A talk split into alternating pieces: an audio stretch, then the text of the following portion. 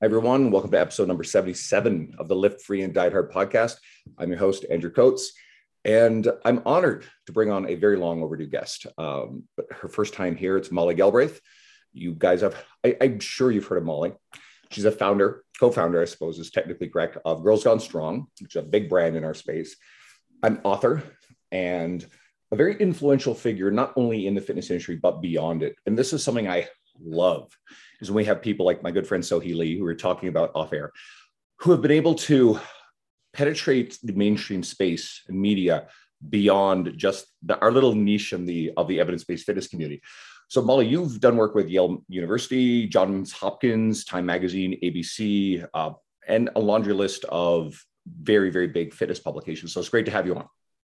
Thank you so much. And to clarify, I have done work with some of those organizations, but also other folks within Girls Gone Strong have consulted with, collaborated with, worked at. So a lot of our experts, you know, they are that, you know, working at Baylor Medical or they've worked at Johns Hopkins and things like that. So yeah, we have a very incredible, while I'm the face of Girls Gone Strong, um, anything that we create within the organization, whether it's an article to what all the way up to like one of our certifications has been touched by half a dozen to you know two dozen amazing interdisciplinary industry experts. Always giving sharing the credit right? And you're good, you're good about this too. You're good about highlighting good people the industry who are doing good things. We were talking about that off that off air. But let's get to something that uh, certainly i liked. We met for the first time in, in all my travels and i know you do a lot of events first time at raise the bar in orlando. Nick and derek did a really wonderful event. And uh, you your presentation was a lot about how to serve better serve women for, uh, you know as fitness professionals in the fitness industry because I built what is the statistic? Like 60% of fitness consumers are women? Yeah so on average somewhere between like you know 66 to 75% of people who hire a health fitness or nutrition professional are women. Right so that's like staggering. That's just wow just let that sink in. And yet as you pointed out this presentation i've got to kind of let you go there. Uh, what do coaches need to know? The biggest stuff to change the experience for the better for women, both from a personal coaching experience and you know anybody who has say a, a gym or creating an environment for women. I'll just let you go wherever you want with that. Whew, all right this will be an easy 45 minutes. Okay now i'm just so we uh well you know we've we've we've created two certifications about it. One of them's 600 pages one of them's over 500 pages. So there is a lot to know about coaching women. And that's what's i think so frustrating is that women have so often been treated like a special population mm. um, you know and and so you're reading your you know kind of run-of-the-mill certification textbook you're you know um, going to school for kinesiology or exercise science and in that entire time you might get a paragraph about a woman's menstrual cycle or you know like a q, q angle or whatever like there's just hardly any information um, that's specific to coaching women or like you know when we talk about things like body image or disordered eating it's not that men aren't impacted by struggles with body image or disordered eating. It's just that they significantly impact women more. So the majority of, of people who hire a health fitness or nutrition professional are women and yet very few of um, certs or courses or any type of educational materials um, talk about working with this population. So that's kind of the heart of what we do at Girls Gone Strong is provide this evidence-based interdisciplinary information. So if we're going to tackle some of the big things, be things like body image. So 81% of women in the US and 80% of women in Canada. This was a 2016 Dove Global Beauty and Confidence Report.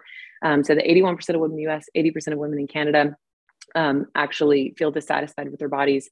79% um, of young girls, uh, 10 year, 10 years old, are afraid of being fat. They also recommend, or they also um, opt out of activities that are important to them because they don't think that they look good enough to. So this is young girls who are literally not going out for the school play, raising their hand in class, trying out for the soccer team, et cetera, because they don't feel like their bodies look good enough. And we can think like, oh man, that's ridiculous. But then when you think back to yourself, your clients, or women in your life, you're like, how many of them have missed out on going to a wedding or reunion because they don't think their bodies look good enough? How many of them have avoided being in pictures or videos with their children or they hide behind their kids because they don't want to be seen in those photos?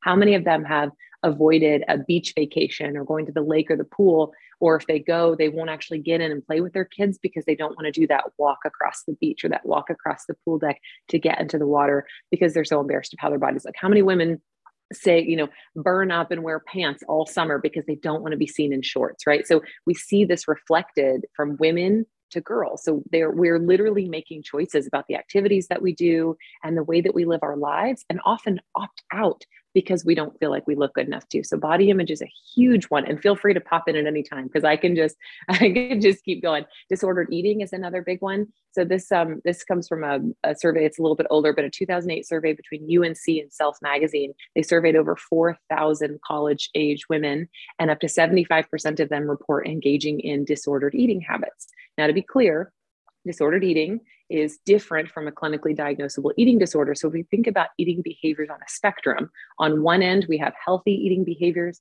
On the other end, we have clinically diagnosable eating disorders, things like bulimia and anorexia, um, binge eating disorder, even. And then the middle, we have these kind of what would be considered disordered habits that are often so glorified in health and fitness, which is part of the problem. We don't even realize we have it. And when people are like, oh, well, it's just, you know, kind of some weird eating behavior, what's the big deal? Well, having disordered eating is the biggest predictor of developing an eating disorder, mm. which is the deadliest of all mental health conditions. And that is only counting people who, um, you know, it's kind of tricky when if uh, if someone dies from that because sometimes they're dying from things that maybe don't always that's not always kind of counted under the eating disorder thing. They're dying of like heart failure or something else. Um, and so it's a little tricky. So they think the number is actually higher, but what's classified as specifically dying from the eating disorder still the deadliest of all mental health conditions. So body image is really huge, disordered eating is really huge, um, pelvic health is really huge.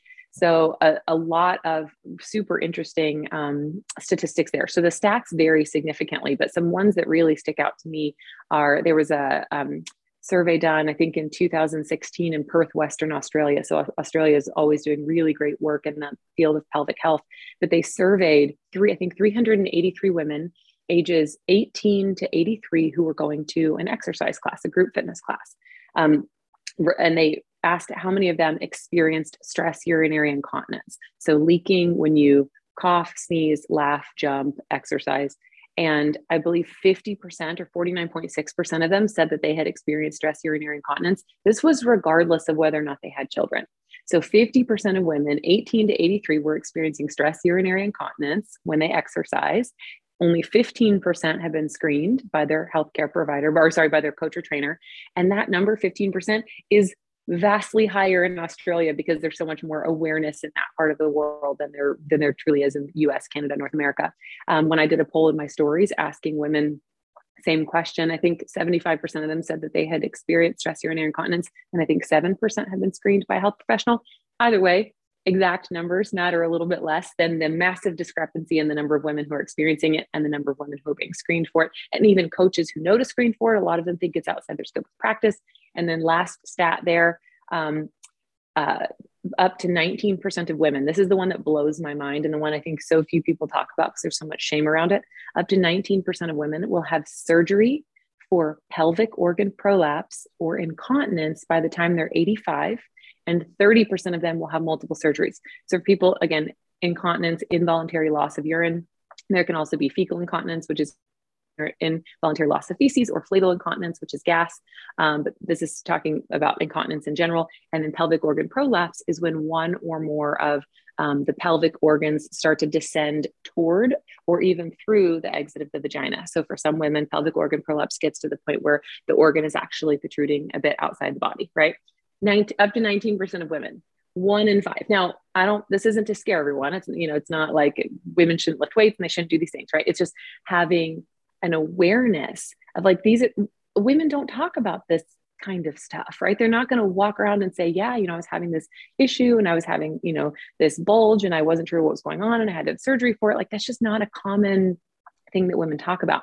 And the thing the, reason I'm so passionate about health and fitness professionals understanding this is because we can play such an enormous role. Like we have a superpower to create incredibly positive change in women's lives, to help them feel significantly better about their bodies, to encourage them to have a healthy relationship with food, to understand the signs of you know pelvic floor dysfunction and understand who to refer them to for assessment and for treatment. Um, and we just play such a key role. Like we spend more time with women than any other person on their healthcare team they're more likely to open up to us they have more time with us and if we understand all these important topics within our and understand what our scope of practice is and know who all the other professionals on our team can be to refer clients to, we can have an incredibly positive impact in women's lives and their overall health. There's a lot there, right? And I kind of hope, if anything, that just wakes a lot of people up to go, hmm. holy shit, I haven't been thinking about a lot of that. You, you, there's so much to unpack there, and we, we won't have enough time to go into too much depth. But certainly, one of the things I found it's been tricky to find good resources on women's menstrual health as it affects training. And traditionally, there have been two individuals' resources that have popped up that seem to put information out there. And I'm not going to name names because the first one I find is a malevolent human being who is really quite awful in his interactions with almost everybody else in the industry. He's even sniped at me before. So, sorry, not interested. And then, two, the other individual wrote a book that was put onto me. And the book had such glaring errors about basic concepts of nutrition and training that it made me question all right, how good is this information about the mental stuff?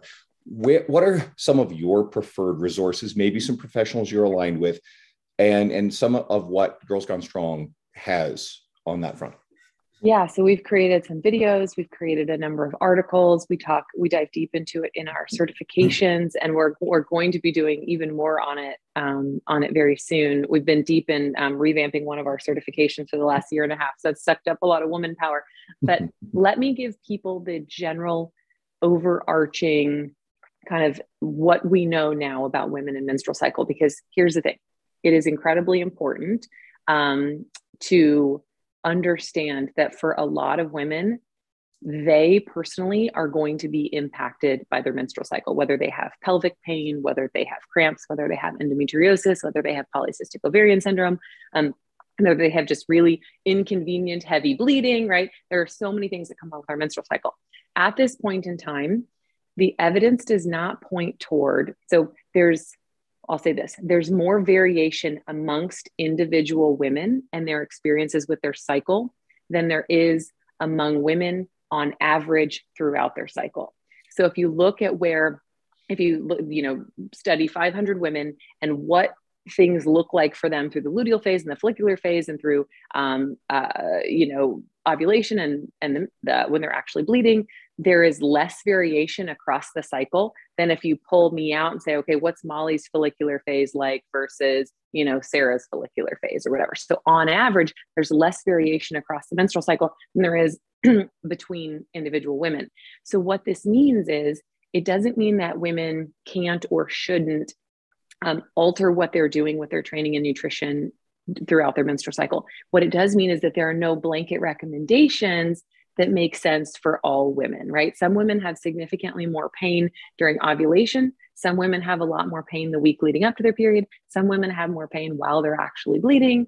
Um, some women feel like uh, like for me when i'm on my period i actually have a harder time managing intra-abdominal pressure so doing activities that are um, a lot heavier or where I'm having to brace a lot harder is not a good idea for me during my menstrual cycle.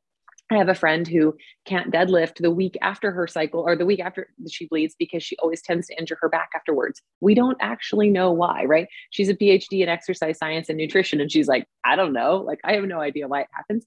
So while it's important to learn about some of the different changes that happen to what happens to women's bodies throughout. There are at this point no blanket recommendations that apply across all women. So it's really important.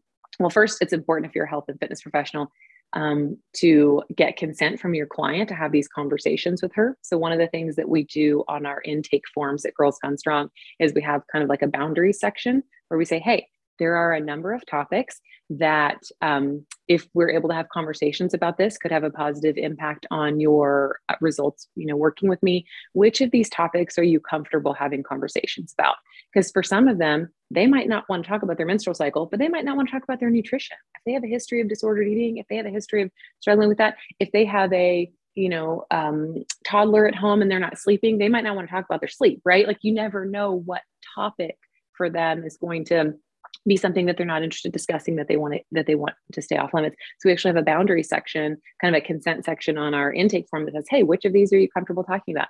You know, nutrition, pelvic health, sleep, stress, you know, menstrual cycle, the hormones, blah, blah, blah, whatever, and say, like, hey, just, you know, if you're open to having these conversations, like, great, I can look at this, I could check the box and say, okay, my client's cool to have this conversation with me about it.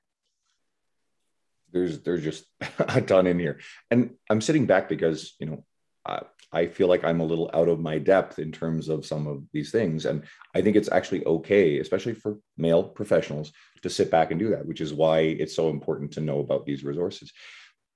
Within all the stuff you said, I think another really good example, I guess more recently, there's been, um, I suppose, a fairly viral video of a power lifter who was like visible she was peeing on the platform between reps of heavy deadlifts. So you've probably seen it. And i think there's sort of two extremes that i don't think either is helpful. One is the glorification of it and then the other is the the shaming of it. And i'm of the impression from the conversations i've had with people who know what they're talking about that this is not something that you have to accept. So any thoughts on not necessarily specifically that video yeah. but it, it's getting talked about and we're seeing more of it. So go. Yeah I, I got a lot of thoughts. I'm like rubbing my hands together like salivating to talk about it. So because it's a topic i really love. As you can imagine we fall into the camp the autonomy camp right so we fall into the camp that women get to decide what they do with their own bodies and you are correct in saying that it's important for women to understand that incontinence incontinence anytime, whether they're laughing, sneezing, coughing, jumping, running, lifting, um, doesn't have to be something that they live with. There's a lot that can be done about it. And there is for um, certain athletes a point at which no matter how much pelvic floor muscle training they do, no, no matter how much physiotherapy they get, they're going to leak a little bit when they lift. And for some women, it's at a certain like absolute number. So for some women, it's at 400 pounds. They're going to leak every time, whether they get to the point where 500 is their max, they get to the point where 460 is their max. And for some women, it's going to be at a percentage. So for some women at 95%, they're going to leak, right? And that number is going to go up over time as they get stronger and as their pelvic floor gets used to handling that particular load. Um, but at that point, it's one of those things where it's like, cool, competing at an elite level and a lot of things comes with some sort of like trade-off some sort of cost associated with it related to health right marathoners like we see images of marathoners who have i'm going to put it bluntly have shit themselves in the runs. And that and that actually can be a thing. And it's okay i, I like I, I appreciate yeah. going with this so i will let you continue. Yeah so there's so i think it's important to recognize that there's um, that there's always going to be a cost. So i think the education piece where we say hey like you know you're leaking urine when you're working out like it seems like there's actually quite a bit. There's probably a lot that can be done for this if you're interested in getting this sort of treatment like here's what we recommend because there um, it's a sign that you know that your pelvic floor is not able to withstand the amount of pressure and over time that can lead to some other adverse effects like things like pelvic organ prolapse or pelvic pain, et cetera. Um, and so I think the education piece around, hey, you don't have to live with leaking if you don't want to. There's a lot that can be done for it. There are some potential negative side effects.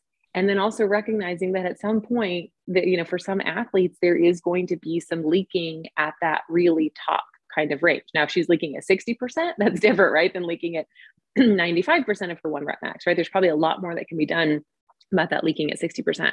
Um, and so, I, yeah, I think there's just a lot of pieces to it. There's an important education piece so folks understand that something can be done.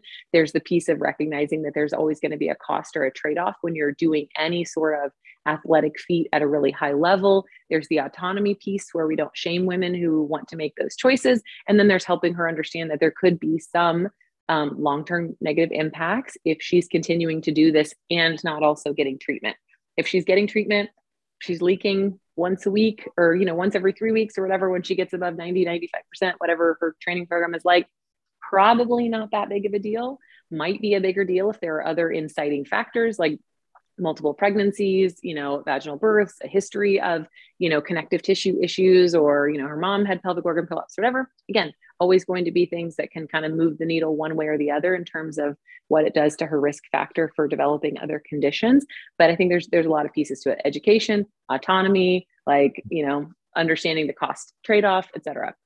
And I think that nuance, right? Like no one talks about that nuance. Like you can't find that nuance in an Instagram comment. Right. And nuance isn't sexy. It doesn't like it doesn't push well on media. But I I notice that with your your media, it tends to have nuance, right? And most of the people I think that are in our greater circle and sphere tend to actually do the nuance quite well.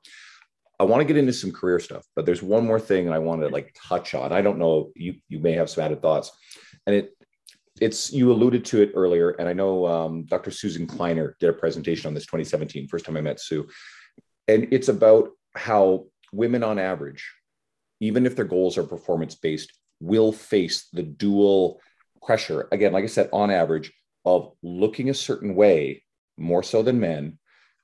So the appearance of leanness, and I'll give you the example. When have we ever cared about what most male athletes look like? Right?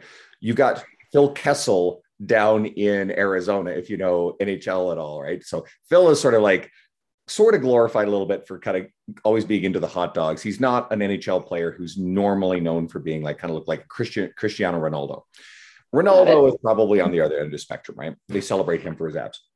But outside of that, when have we ever heard comments or criticisms about male tennis players' bodies compared to what gets said about female tennis players, and it transcends other sports.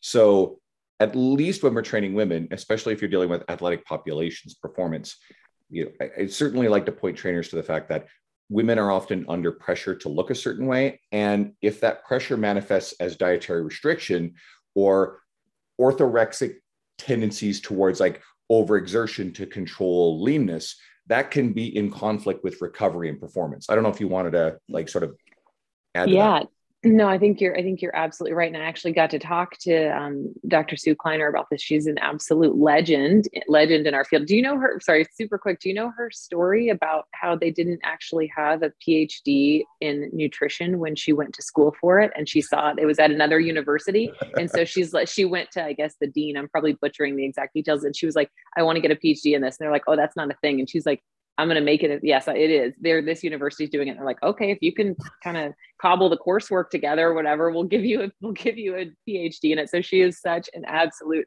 legend in um, in the industry. She's amazing. But I actually talked to her behind the scenes about that exact topic and about some of the professional athletes that she's worked with, female athletes that she's worked with, who were who were literally competing at the highest level in their sport and they were um, eating trying to eat 1500 calories a day.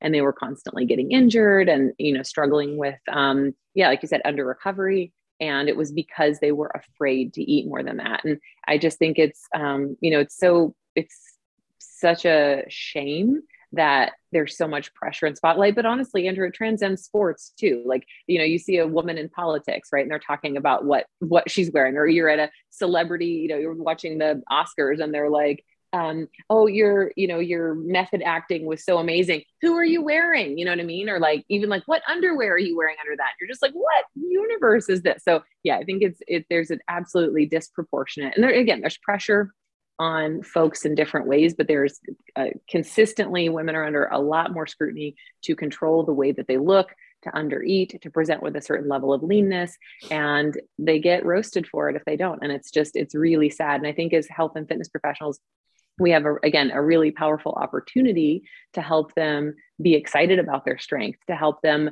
understand that um, fueling themselves can help with their performance and recovery to encourage them. One of the simplest things it is so simple and so powerful. So there's evidence to suggest that we prefer humans prefer body types that we see more often. And one of the most powerful things that we can do or we can encourage our clients to do is to curate their social media feed if they are constantly following, you know, if they're a shot putter, right, and they're they're following um, a bunch of like Fitspo influencer women who, again, nothing wrong with that. That's that's that's totally cool. They inspire a lot of people, but who are you know five six and 110 pounds or whatever that they're going to start to feel like or they're going to be more likely to feel like there's something wrong with their bodies so doing a social media kind of curation or cleanse is so powerful, not only following women of a wide mm-hmm. variety of ages, races, shapes, sizes, ability levels, sports, things like that, but follow women for what they're doing in the world, not just how their bodies look. There are so many women out there doing cool shit, whether they're, you know, starting companies or playing sports or fighting for access or running for office or inventing things. Like follow them for the cool shit they're doing in the world and not just what their bodies look like. Uh, that's cool. You you made me think immediately. There's um every once in a while a very large fitness account just shows up and starts following me. I'm like, oh god, okay, let's let's see what's going on here. This is a young woman named Dariana Nova, seven hundred thousand followers. You know, ends up sharing one of my posts in her story, and all of a sudden I got the surge of women coming in. I'm like, all right, what's going on here? And Dariana is a young evidence-based fitness professional, mother, uh, Latin, and she has a curvy body type and she features women of all shapes sizes and ethnic backgrounds on her media. And i'm just like oh i like i like her. I like this person because the media is great. It's authentic. She's got a big big following and it doesn't have the the taint of that fake influencer type stuff. So she's someone i like sharing around because she's you know, not what you just described, that five foot six, 110 pound. And quite frankly, there's nothing wrong with that person either. Our no. industry got a little comfortable with shaming women of that body type. But totally. You know what? Like, yeah.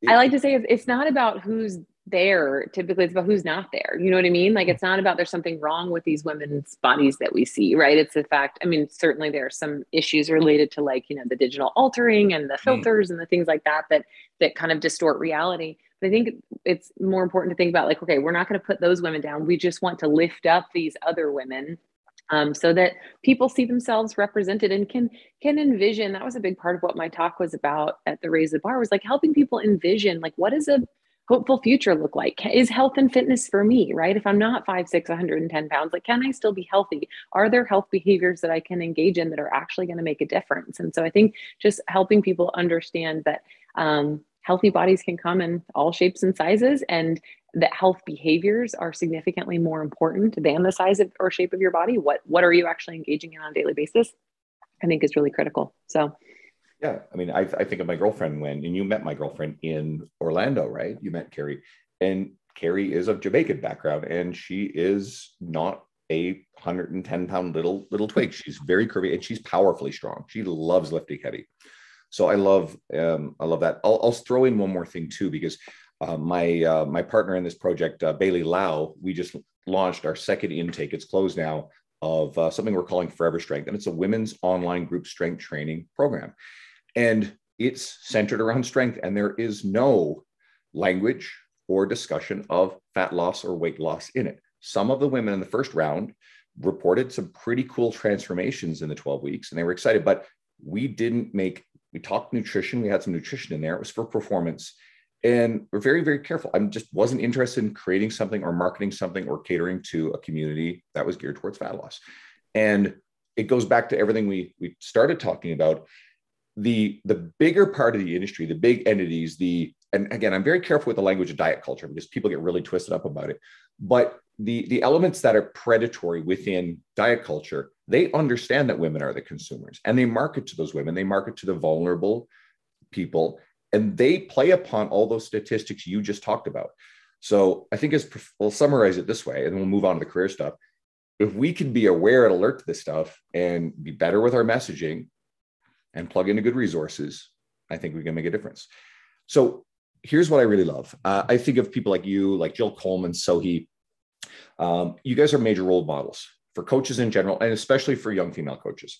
So, anything that you'd share for coaches who are, you know, emerging, building their careers, uh, that you think would help them along their careers? Anything about how they could, how they would embrace their media, various forms of media? And I'll, I'll sort of do a run-on question. You can answer as you yeah. want.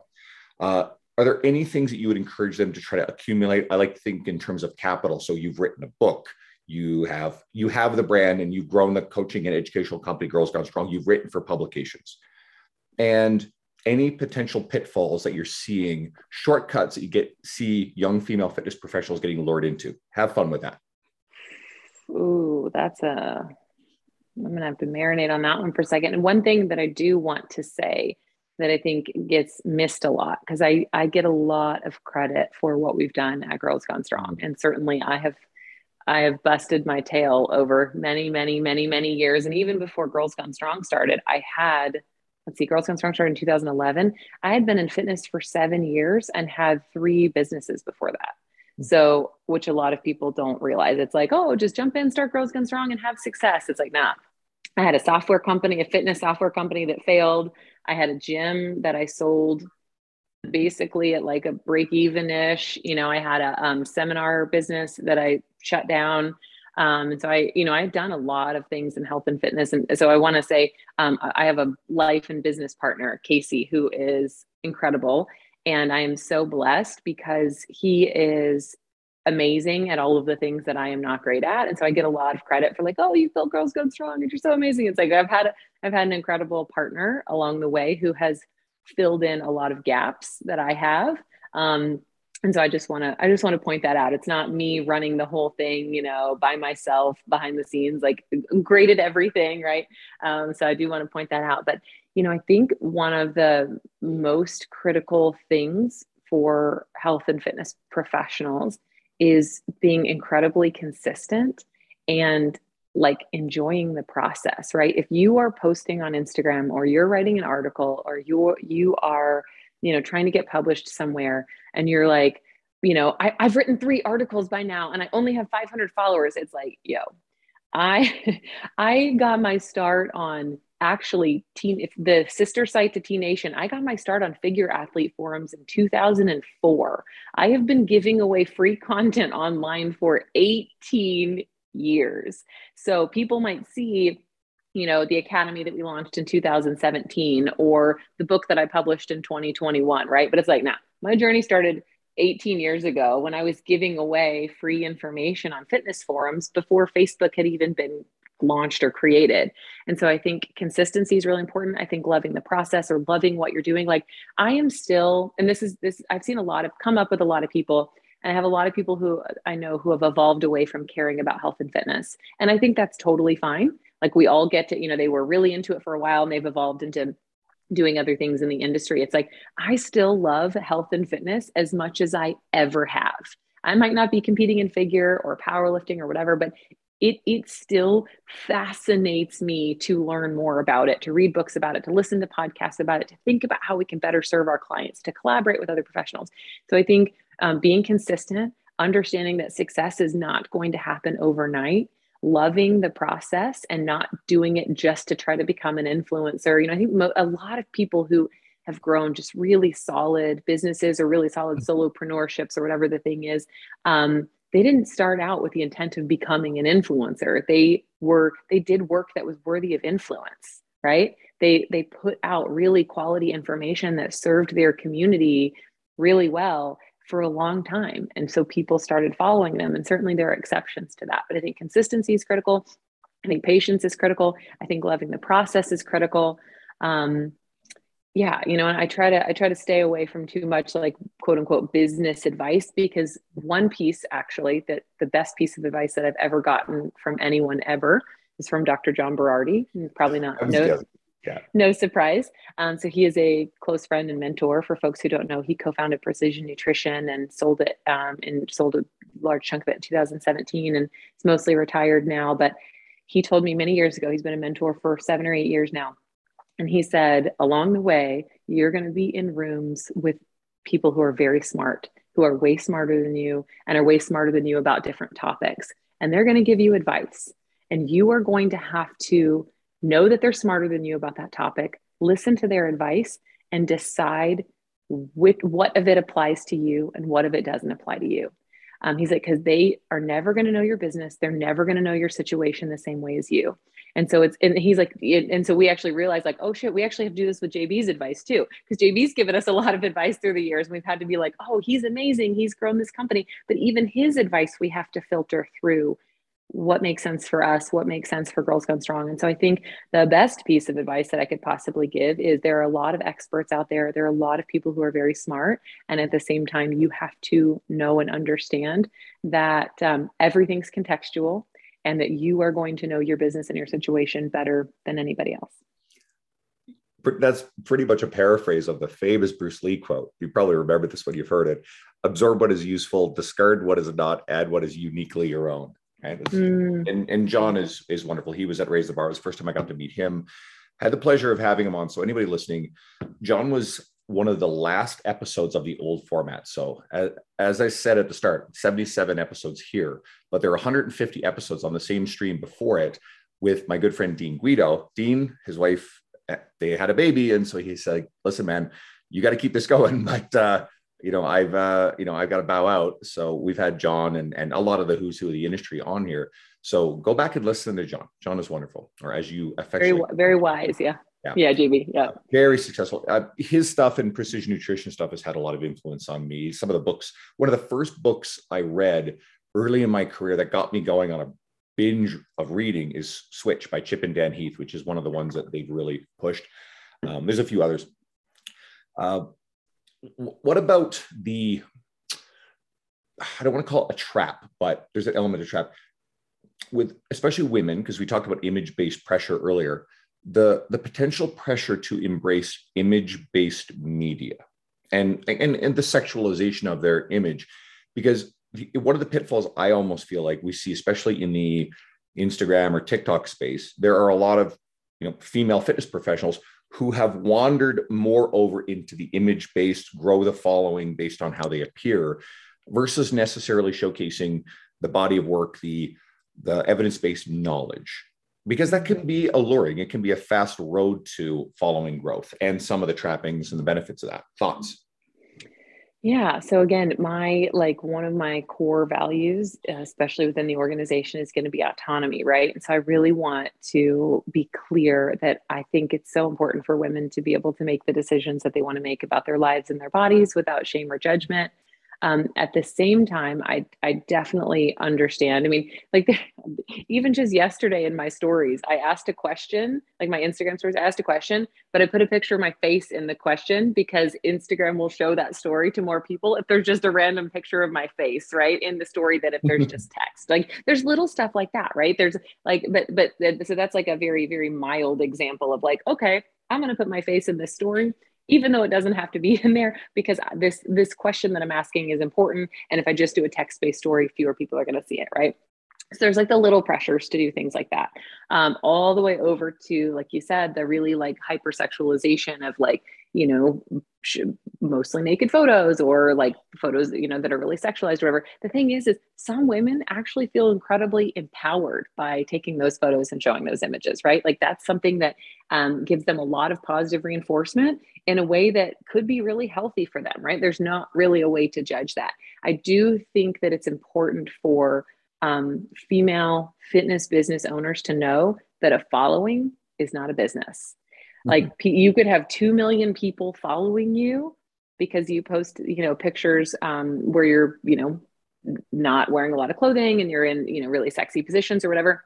Like that does not equate to a business that where you're going to be able to support yourself and your family. Maybe it does for some people. It likely does not lead, it likely does not equate to a super sustainable business. And so I think the most important thing for a woman who's thinking about maybe going that route is to ask herself what her values are, ask herself what her goals are for it, right? If your goal is to post photos on Instagram and get a lot of likes because it makes you feel really good, like that's totally cool. It might be worth exploring um, you know, why that external validation is so important to you, but at the same time like if that's what you're doing it for, like no freaking problem. If you're like, "Hey, I really want to build a following, get attention, get respect, you know get clients build my business mm-hmm. then that's a totally separate goal that you're going for. So i think getting clear on your values what's most important to you which values exercise i, I include the values exercise in my book but getting clear on my values and that actually circling back to the business advice getting clear on your values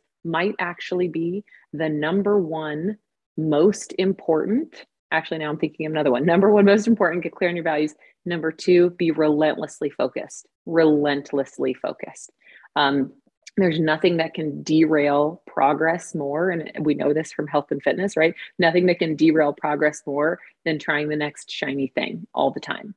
Um, and so, one, getting clear on your values. And so, we have values like I have personal values and we have organizational values. There's an exercise for it in my book. If you go to Strong Women Lift Each Other or search Strong Women Lift Each Other Up um, on Amazon, it's sold in Canada and the US and um, UK and Ireland and several other places but um, getting relentlessly clear on your values so you or sorry getting clear on your values so that you know what's important to you. So my number one value is make a difference. Like and i run every single decision that i make through that filter. So i'd have to ask myself is posting a picture of myself in this position in this clothing or whatever does that does that feed my top value of making a difference?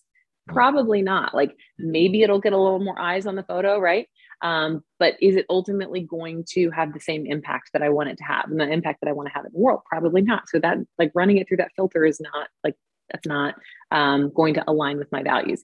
So getting clear on your values. So mine's make a difference. Number two is integrity. And it's hard. Like it is, it's hard to actually say, like, okay, integrity is number two. Like integrity is actually slightly beneath make a difference.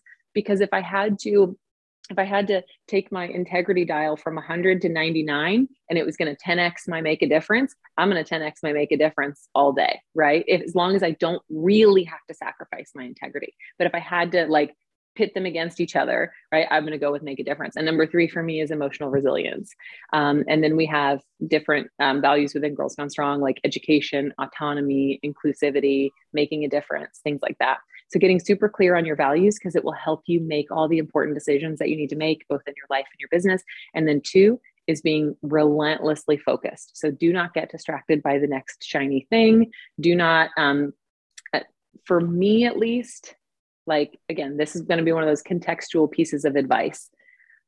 For the last however many years, people have been like, let's collab, let's do this, like, let's work on this project together. Even let me, let me have you on my podcast, let's speak at this event. I say no at this point to 99.9% of anything that I'm asked to do because yeah, woo, yeah, I'm on this podcast with you, Andrew. Uh, I say no to pretty much everything because it takes me away from building my business. Now, again, JB has this really powerful um, like when to say no kind of thing. It's like when you're new in the industry, you're probably saying yes to a lot of things. When you've been in the industry a little bit longer, you start saying no to more. Eventually, you start saying no to most things. Then you say no to pretty much everything. Then you have someone who says no to pretty much everything for you, right? That's like that's like you're the the top dog or whatever.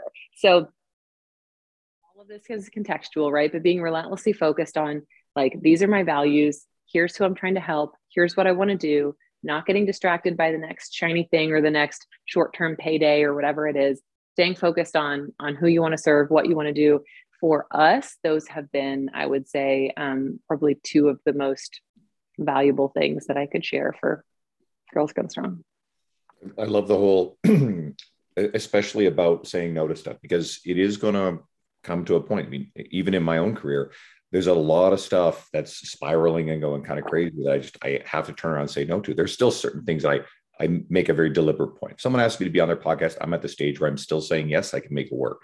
But it makes sense. So I feel honored that you come on. And I actually, in order, John, as I said, did my podcast a while back, and I knew full well that series of that rules, those things that because he always tells a story about the trip to going to the trip to I think it's um, I can't remember if it's Greece or Italy, but something he really mm-hmm. wanted to do. But he ran original Olympic at the site of the original Olympics. Yeah, right. And does this help his family? Does this help his business? Whatever. And he decided not to go. And I and you know I think he told that story again recently. I think it was in the presentation, but.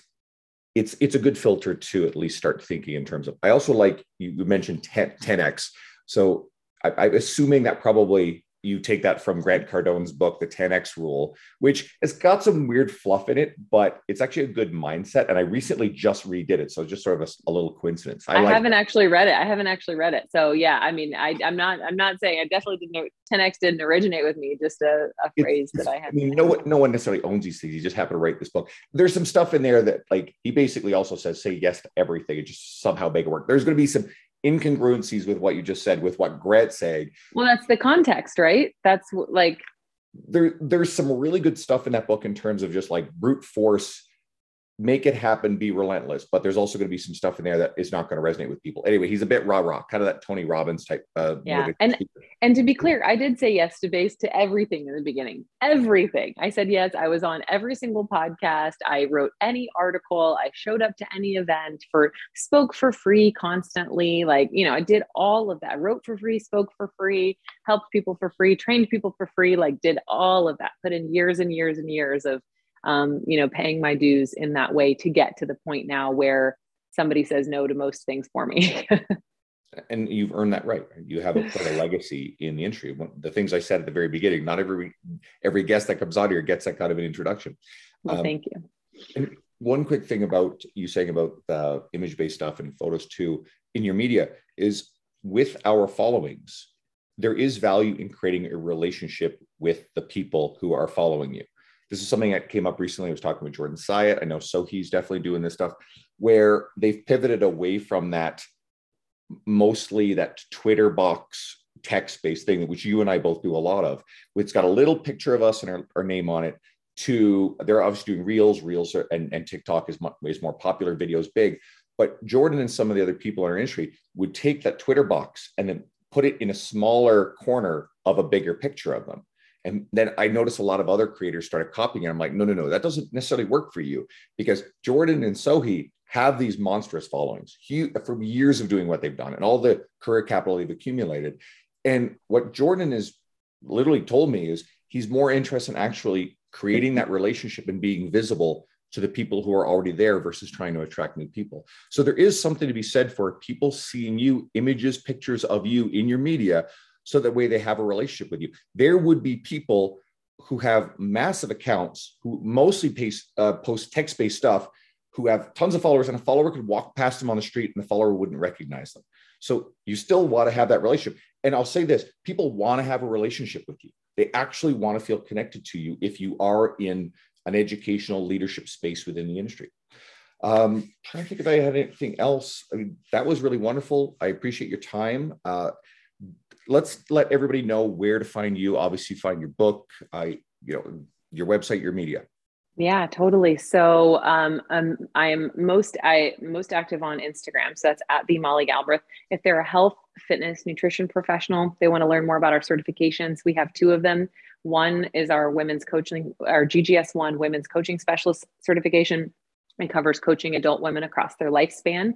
Um, and that covers coaching, psychology, anatomy and physiology, exercise, rest, recovery, programming, common medical considerations that impact women. So, um, you know, we dive deep into menstrual cycle and menopause there, but we're also talking about things like Hashimoto's and PCOS and, um, you know, um, uh, digestive disorders and things. Again, within a coach's scope of practice, what do you need to know about this so that if your client is struggling with this, you can help refer her out to the right person? So that's one of the certs. And then the other one is our pre and postnatal coaching cert it's very specific to women um, during pregnancy and about the first year or two postpartum. But again, we cover coaching, psychology, anatomy and physiology, how it changes, exercise, rest, recovery, programming, all that stuff. So if you want to learn more about coaching women, if you listen to this and you coach women, um, check out our certifications. You can find those if you just go to girlsgonestrong.com. The very top, there's um, I think this says professional education, and they, you can learn more about both of the certs, or you can do a Google search. My book, Strong Women Lift Each Other Up um, came out just over a year ago. And yeah, it's a really proud of what we've created. It's not just a book that you read, it's a book that you do.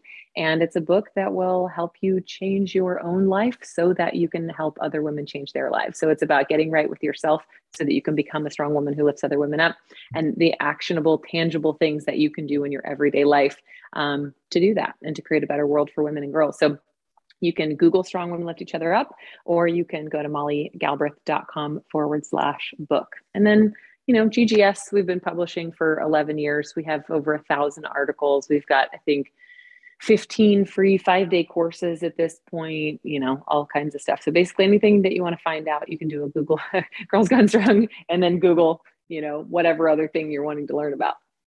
That was wonderful. I really appreciate you taking the time of your valuable time, which you usually say no to this sort of stuff. So, but it was great to get to hang out with you as well in uh, in Florida. And I know we'll uh, we'll see each other at future events. Uh, for everybody listening, um, please go check out Molly's work. Okay, uh, if you haven't already, and if you are a if you're someone who is finding my podcast for the first time through Molly's media, well, if you take a scroll through my guests, I mean, sure, there's a lot of guys across the industry, but I've also had Sohee Lee on a number of times. Sohee's wonderful. Jill Coleman, um, a good friend, Kelly Coffey, who uh, does some really, really wonderful stuff in some older episodes. I really need to get Kelly back. Uh, my friend Melody Schoenfeld does wonderful things. Susan Niebergall. There are going to be some really great people that I think you'd enjoy, especially if you're interested in, you know, the, the female industry leaders who are doing good work. So check some of those episodes out. Maybe you'll stick around and subscribe. Thank you, Molly. Appreciate it. Thanks, Andrew.